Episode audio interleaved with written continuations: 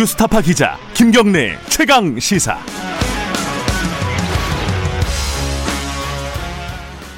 네, 김경래의 최강 시사 2부 시작하겠습니다. 코로나19 확진자 오늘 0시 기준으로 869명이 나왔네요. 아니에요? 869명. 이게 어제도 1000명 이하로 좀 떨어졌었고 오늘도 그런 추세가 이어질 것 같은데 좀 안심할 수 있는 상황은 아닙니다. 물론 다음 주에 1000명, 1200명 지금 방역 당국은 바라보고 있으니까 조금 더 저희들이 노력을 해야 되는, 거리 두기에 노력을 해야 되는 시기가 아닌가 싶습니다. 2부에서는 선거 얘기 좀 해볼게요. 서울시장 보궐선거 출마 어제 안철수 국민의당 대표가 선언을 했죠. 정권의 심장에 비수를 꽂겠다, 이렇게 강하게 출마 포부를 밝혔습니다. 야권 후보 단일화가 아마 야권에서는 가장 큰 화두가 되고 문제가 될 것 같습니다. 오늘은 국민의힘 서울시장 후보 중에 한 분입니다. 이혜훈 전 의원과 얘기 좀 나눠보겠습니다. 이혜훈 전 의원님, 안녕하세요. 네, 안녕하세요. 네. 반갑습니다. 네, 저번에 저희들 인터뷰할 때는 고민하고 계신다 그랬는데 그 뒤에 선언을 하셨습니다. 네. 일단 어제 얘기부터 좀 여쭤볼게요. 그 안철수 국민의당 대표가 정권의 심장에 비수를 꽂겠다는 심정으로 출마 선언을 했는데 어떻게 보셨습니까? 좋은 후보가 한 사람이라도 더 중도 보수 진영에 많아지는 것은 저는 좋은 일이라고 봅니다. 네. 근데 좀 저하고 생각이 다른 면이 있어서 아쉬웠던 부분은 있어요.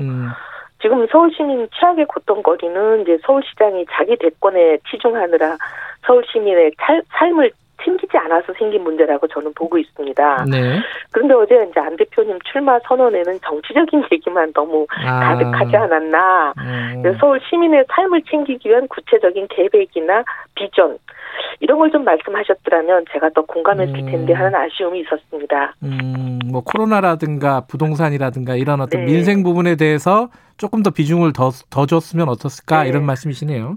네, 그리고 구체적인 계획이나 이런 걸 좀 말씀해 주셨으면 좋았을 텐데 하는 생각이죠.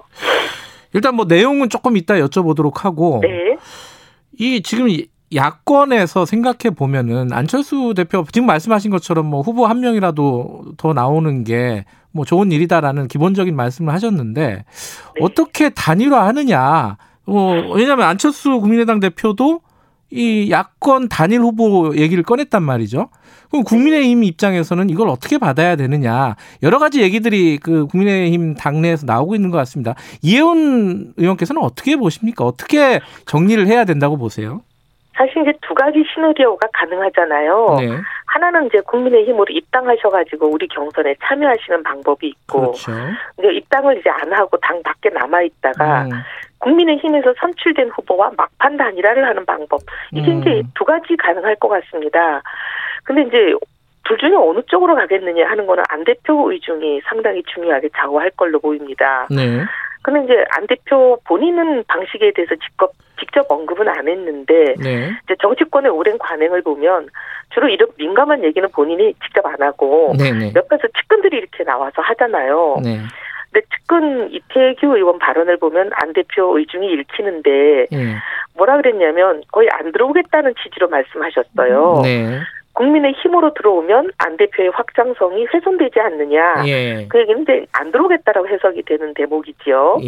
그렇게 되면 어떻게 되냐면 안 대표는 부정성으로 그냥 결성점까지 가는 거고 국민의힘 너희 후보들은 10단계가 되든 3단계가 되든 힘겨운 경쟁을 뚫고 올라와서 결성점까지 오는 사람하고 나는 바로 붙겠다, 이렇게 들리는 대목이잖아요. 네. 그래서 이게 상당히 국민의힘 내부에서는 이런 방식보다는 경선에 참여하는 방식을 아무래도 원하니까 이게 상당히 충돌도 되고 앞으로 여러 가지 복잡한 일들은 좀 있을 것 같습니다.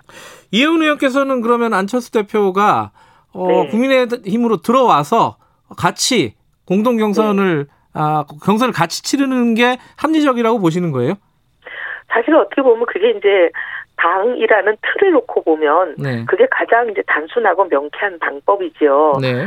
하지만 이게 만약에 도저히 성사가 안 된다, 현실 실현이 안 된다, 그렇다면 고육지책으로 아까 막판 단일화라는 그런 방법, 그것 말고 다른 방법이 다 막혀버리면 결국은 막판 단일화를 생각해보는 상황으로 가지 않을까 그렇게 보고 있습니다. 어찌됐든 단일화를 안 하게 되면은 국민의힘에서 이게 경선을 통해서 누군가가 예컨대 이혜훈 의원이 이렇게 후보로 최종 후보로 선출이 되고 이쪽에서 안철수 후보가 나오면은 이거는 야권 입장에서는 필패 조건 아니에요? 이거 좀 어떻게 보십니까? 아유, 그러니까 이제 단일화가 절대절명의 과제다. 이거는 사실 중도 보수 진영에서는 동의하지 않는 분은 없습니다.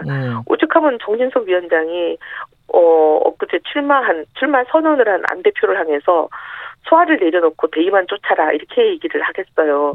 이거는 이제 모두의 공감대가 있는 부분이기 때문에 중간에 여러 가지 과정은 좀 복잡할 수 있으나 결국 최종 결론은 단일화로 갈 걸로 봅니다. 최종적으로는 단일화로 갈 것이다. 네. 근데 지금 이제 그 안철수 대표가 국민의힘에 들어가는 거를 지금 아까 말씀하신 것처럼 조금 이제 뭐랄까 거리를 좀 두고 있는 상황 아니겠습니까, 그죠? 네, 그렇게 보여요. 근데 그게 국민의힘 내부에서 예컨대 이 김종인 비대위원장의 입장이라든가 이런 것들이 약간 뜨뜻미지근합니다. 이거 뭐 후보 중에 한 명 아니냐? 그러니까 적극적으로 들어와라 이것도 아니에요 또. 이게 참 애매한 상황 아니냐 이렇게 볼 수도 있을 것 같아요 밖에서 보면. 예, 근데 이제 이게 한 사람 두 사람의 어떤 생각이나 의중으로 결정되지는 아마 않을 겁니다. 결국은 어떻게 보면은 지금 이 상태를 바꿔야 한다는 중도 보수 진영의 거대한 국민들의 여론과 힘이 결국 한 사람 한 사람이 동의하지 않더라 하더라도 결국은 단일화를 이뤄내는 방향으로 거대한 장강의 물처럼 그렇게 끌고 갈 것이라고 저는 보고 있습니다. 알겠습니다. 뭐 정치 구도에 대한 얘기는 뭐 여기까지 하고요. 내용 얘기 좀 해볼게요. 네. 아까 이제 그런 어떤, 실제 서울시장 선거에서 무엇을 얘기할 것인가. 그 내용 부분이 좀 부족했다고 말씀하셨잖아요. 안철수 대표가. 네. 요번 선거에서 가장 중요한 내용은 뭐라고 보세요? 저는 이 국민들이 가장 단군일의 최대의 고통이다라고 얘기하고 계시는 부분이 미친 집값. 미친 전세, 미친 세금. 이거 얘기하고 계시잖아요. 이거 해결 못하는 시장은 지금 필요 없다고 봅니다.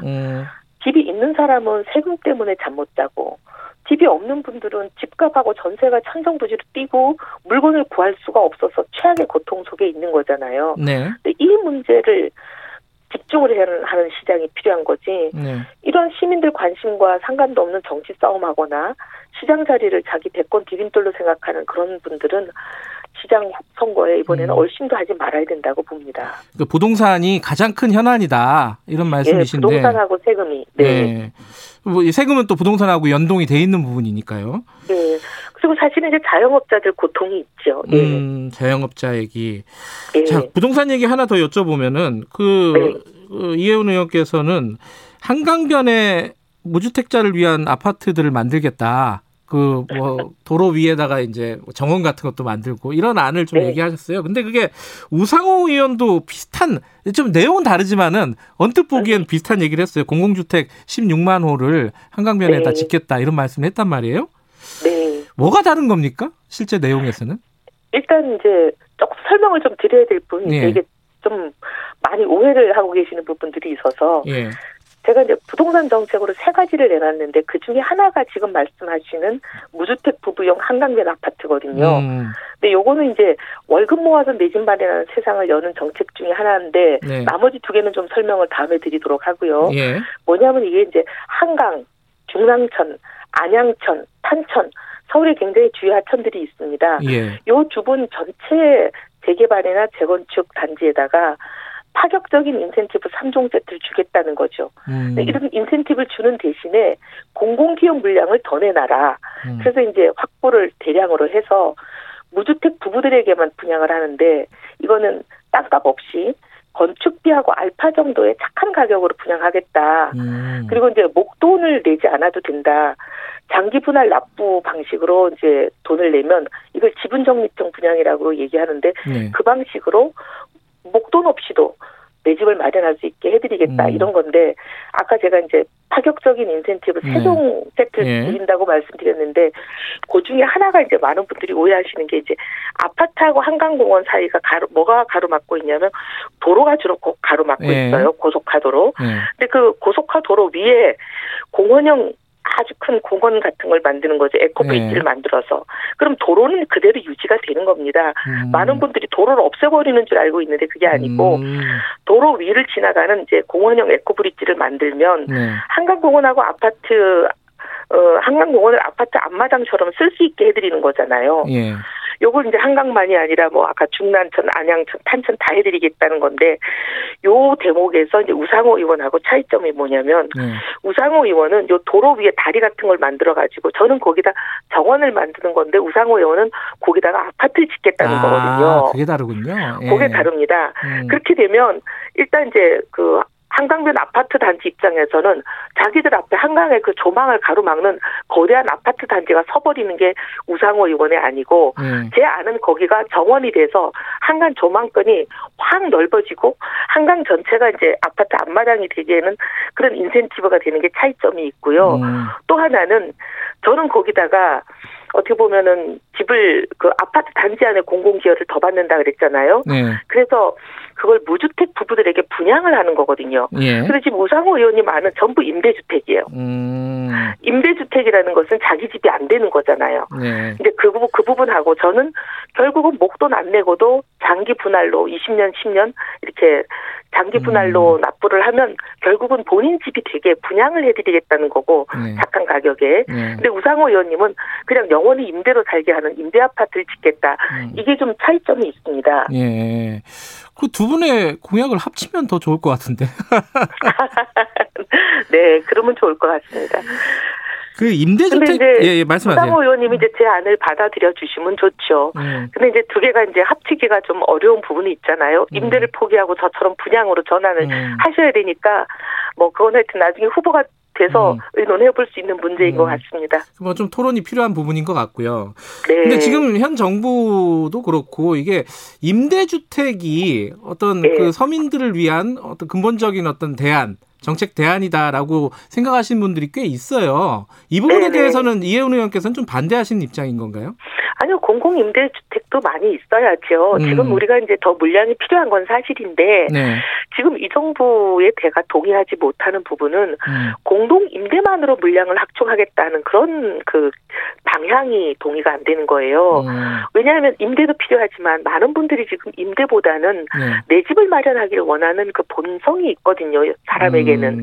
근데 그 본성을 자꾸 외면하면서 집을 갖지 말라라고 얘기하기는 어려운 거 아니에요. 근데 지금 이제 공급이 부족해서 가격이 뛰는 이유가 사람들이 원하는 집을 원하는 곳에 공급을 해야 이게 수요가 해갈이 됩니다. 근데 지금 원하지 않는 곳에 원하지 않는 집을 자꾸 공급하면서 수요가 해갈이 안 되면 그러면 값이 뛰는 건 잡을 수가 없거든요. 근데 요 수요가 해갈되는 그 부분에 대한 얘기를 제가 하는 거예요. 그거는 이제 사람들이 주로 한 3, 4인 정도 되는 가족이 살만한 아파트. 그래서 살만한 아파트라는 거는 주거한다는 개념도 있지만 구매한다는 개념도 있는 거거든요. 그러니까 구매를 원하는 수요가 지금 조사를 보면 데이터를 보면 굉장히 많습니다.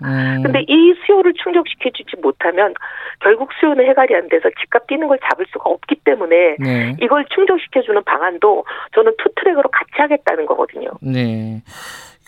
지금 말씀하신 뭐 부부용 아파트 그 분양 같은 경우에는 복지 정책이라기보다는 어떤 부동산 안정 정책 이렇게 볼 수 있겠네요. 네, 그러기도 하고 이제 복지도 되는 게 왜냐하면 시세대로 그냥 다 내고 분양 받아라 이렇게 얘기하면 복지가 안 되는 거지만 지금 아까 제가 말씀드린 대로 결국 서울시가 줄 수 있는 규제나 이런 여러 가지 인센티브를 주면서 사실 공공기여를 더 확보한 다음에 서울시가 여기서는 땅값은 사실 받지 않고 건축비에다 조금 알파를 더해서 아주 착한 가격에 분양하겠다. 그것도 목돈을 내지 않아도 된다.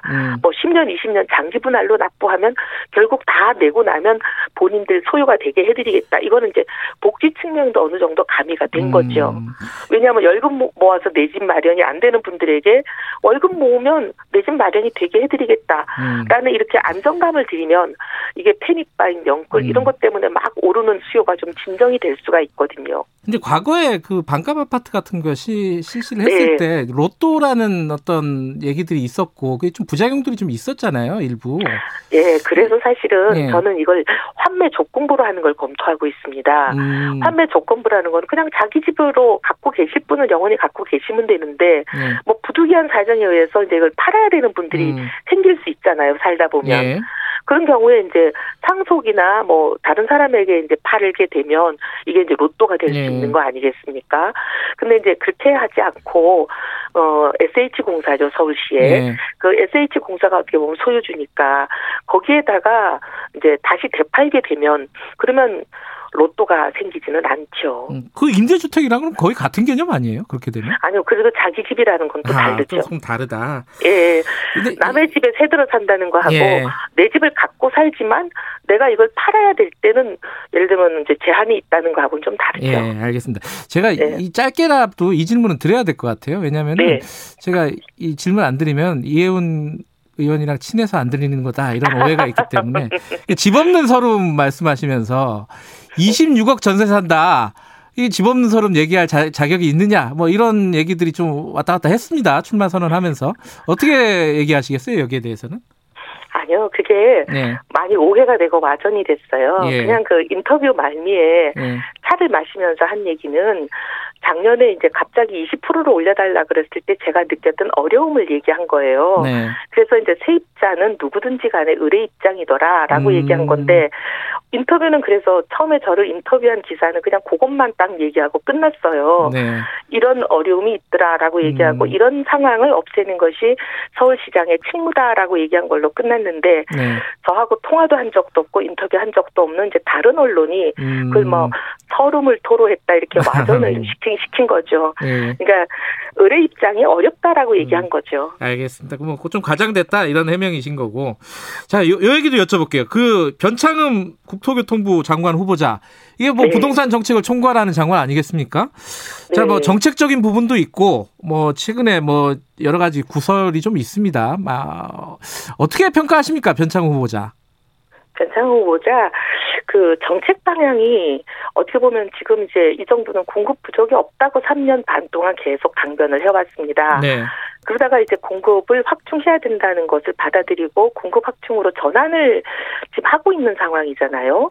근데 이제 공급이 제대로 확충이 돼야 이제 수요가 해갈이 돼서 집값이 안정이 되는데 문제는 이 변창흠 후보자가 지금 지향하는 방향은 그 공급을 제대로 확충하지 않는 방향으로 가고 있어요.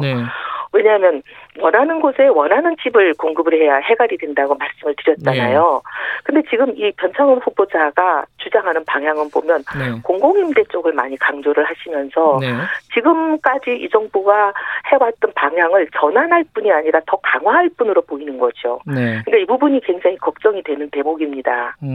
정책적으로는 그렇고 지금 예컨대 구의역 그 사망자에게 책임을 전가하는 듯한 어떤 발언들 이런 부분 때문에 좀 얘기 논란들이 불거지고 있습니다. 여권에서는 근데 지명 처리할 정도는 아니다 이런 얘기하고 있거든요. 어떻게 보세요, 이거는?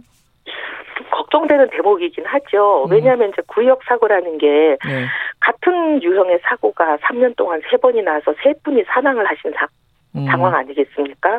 그 얘기는 이걸 개인의 잘못이다라고 얘기하기는 어렵고 우리가 고쳐야 될 뭐 예를 들면 죽음의 외주화 등을 비롯해서 온갖 문제가 복합적으로 구조적인 문제로 얽혀 있고 이게 고질적인 문제라서 고치기가 어려운 건데 이건 강력한 의지와 또 그걸 해결할 수 있는 역량이 있어야 되는 거잖아요. 근데 지금 이 변 후보자의 일단 그 알려진 발언만 보면 문제의 원인을 잘못 짚고 계신다라는 생각이 들거든요.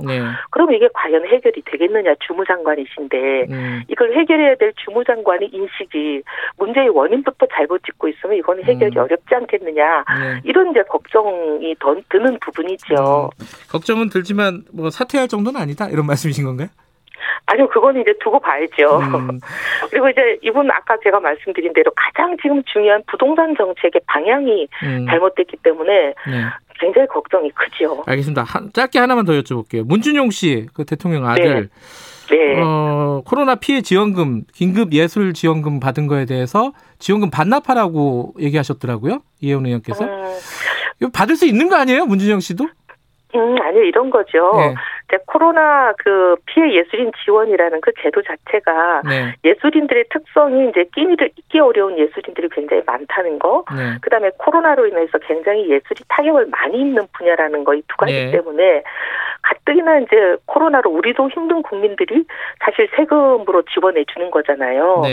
근데 이제 문준용 씨가 선정이 된 그 시각 분야 누구냐만 하더라도 신청자의 84%가 탈락해서 한 푼도 못 받으신 거잖아요. 네. 거기다가 이제 지원금이 보면 600만 원에서 한 1,400만 원까지 있었는데 최고 금액이 이제 1,400만 원을 받으신 거 아닙니까? 네. 그러면 이제 내가 몰랐는데 보니까 많은 사람이 탈락해서 한 푼도 못 받았더라. 그러면 나는 이제 받은 거를 반납하겠다. 이렇게 하시면 지금 국민들이 이제 들끓는 이 마음이 어떻게 보면 좀 진정도 되고 그렇게 되지 않을까 그런 뜻에서 말씀드린 거죠. 아무튼 뭐 노블리스 오블리주 뭐 이런 걸 말씀하신 거군요. 예. 알겠습니다. 오늘 여기까지 드릴게요. 고맙습니다. 네, 감사합니다. 국민의힘 이혜훈 전 의원이었습니다.